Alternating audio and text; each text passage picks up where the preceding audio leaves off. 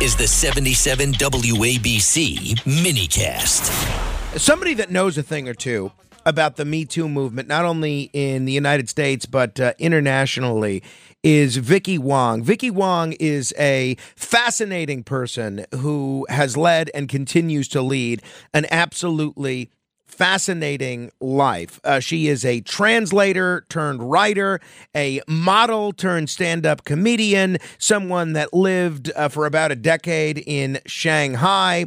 And she joins us now, I believe, from uh, Taiwan. Vickie Wong, uh, thanks so much for joining us on the radio. Thank you for inviting me, Frank. Uh, Vickie, you are in Taiwan now, right? Yes, I am back in Taiwan for the next couple of months for visa issues. Oh, okay. Uh, well, that, that sounds uh, that sounds frustrating. I can imagine. Hey, uh, give folks an idea if they're unfamiliar with your history, uh, a little bit about your story. Uh, where did you uh, Where did you grow up? I was born and raised in Taiwan, but I have this very deceivingly American accent um, because both of my parents are English teachers in Taiwan. So I've been speaking English most of my life. I trained as an interpreter and translator. Uh, I moved to Shanghai 10 years ago. I lived in the American Midwest in high school as a foreign exchange student. Um, those were very inform- like very formative years of my life uh, in Missouri and Minnesota. And I'm now trying to build a new life in New York City. Well, that's uh, that's terrific, and uh, I don't blame you for waiting until you were out of New York for coming on the radio because it's a much more convenient hour uh, that in Taiwan to be on this show than if you were in uh, in New York. How did you uh, end up living in Shanghai for a decade? Oh, in a very classic story where I followed a boyfriend uh, across the Taiwan Strait. I uh, I was dating I was dating someone in Taiwan. He was relocated to Shanghai and asked me if if I wanted to go with him. And that relationship didn't work out, but my career took off in a big way in Shanghai. So I decided to stay. And you didn't secretly pretend to still be together, unlike Will Smith and Jada Pinkett Smith. I just read about that. I heard you guys talking about it earlier.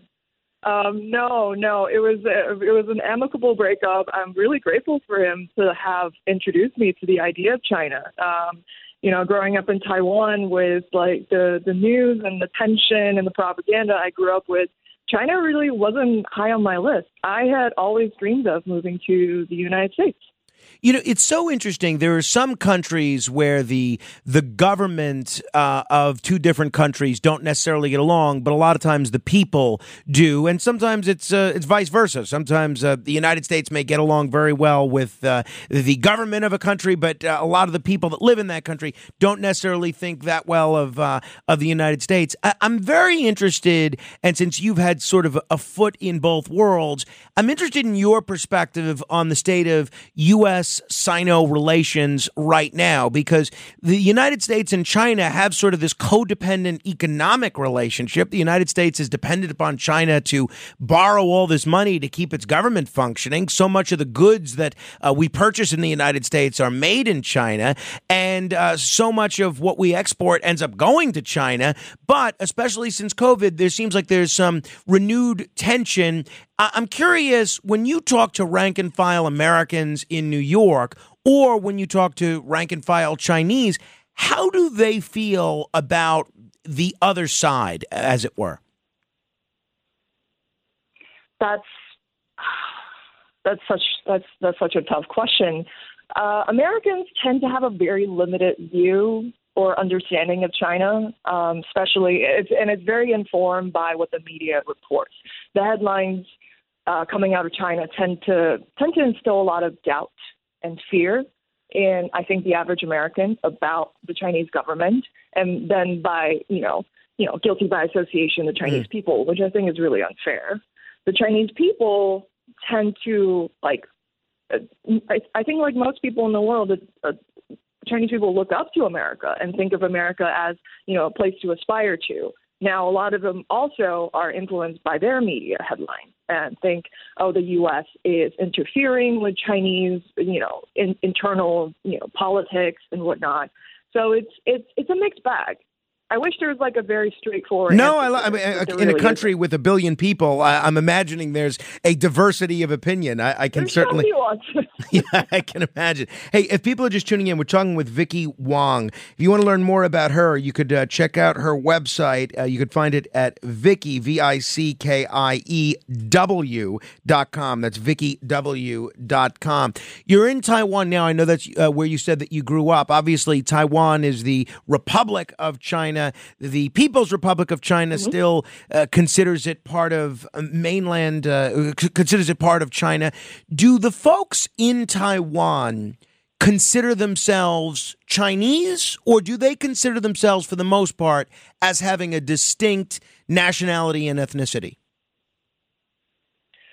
I think, like the last survey I read, something over 80% of Chinese people feel distinctly and identify distinctly as Taiwanese, but there's a huge generational divide. Mm. Like, for example, three out of my four grandparents moved from well i say moved they were refugees right that it was this was 1945 during the civil war between the nationalists and the communists in china the nationalists were losing so in 1945 there was this huge migration of refugees from china mainland to taiwan now, that's three out of my four grandparents. I have another grandparent who was born, raised in Taiwan.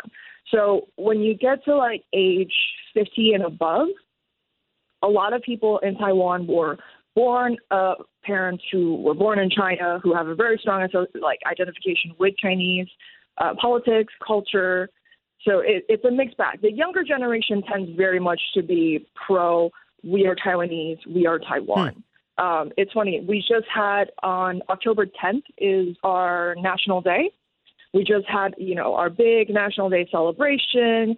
And because this year we changed it from Republic of China National Day to Taiwan National Day, there was a big brouhaha. Oh, so, really? Like, some of the politicians like refused to attend the ceremony, like because they had to like take a stand, like oh we shouldn't we shouldn't be cutting off our heritage, we shouldn't be cutting off our identity as Republic of China. So it's it's again very mixed bag. Interesting. Um, how do you view yourself? Do you think of yourself as American? Do you think of yourself as Chinese, as Taiwanese? How do you what do you think of? How do you identify? I am Taiwanese, Taiwanese through and through. Although I, I do recognize that I when I exist in the world, I am very much Asian American passing.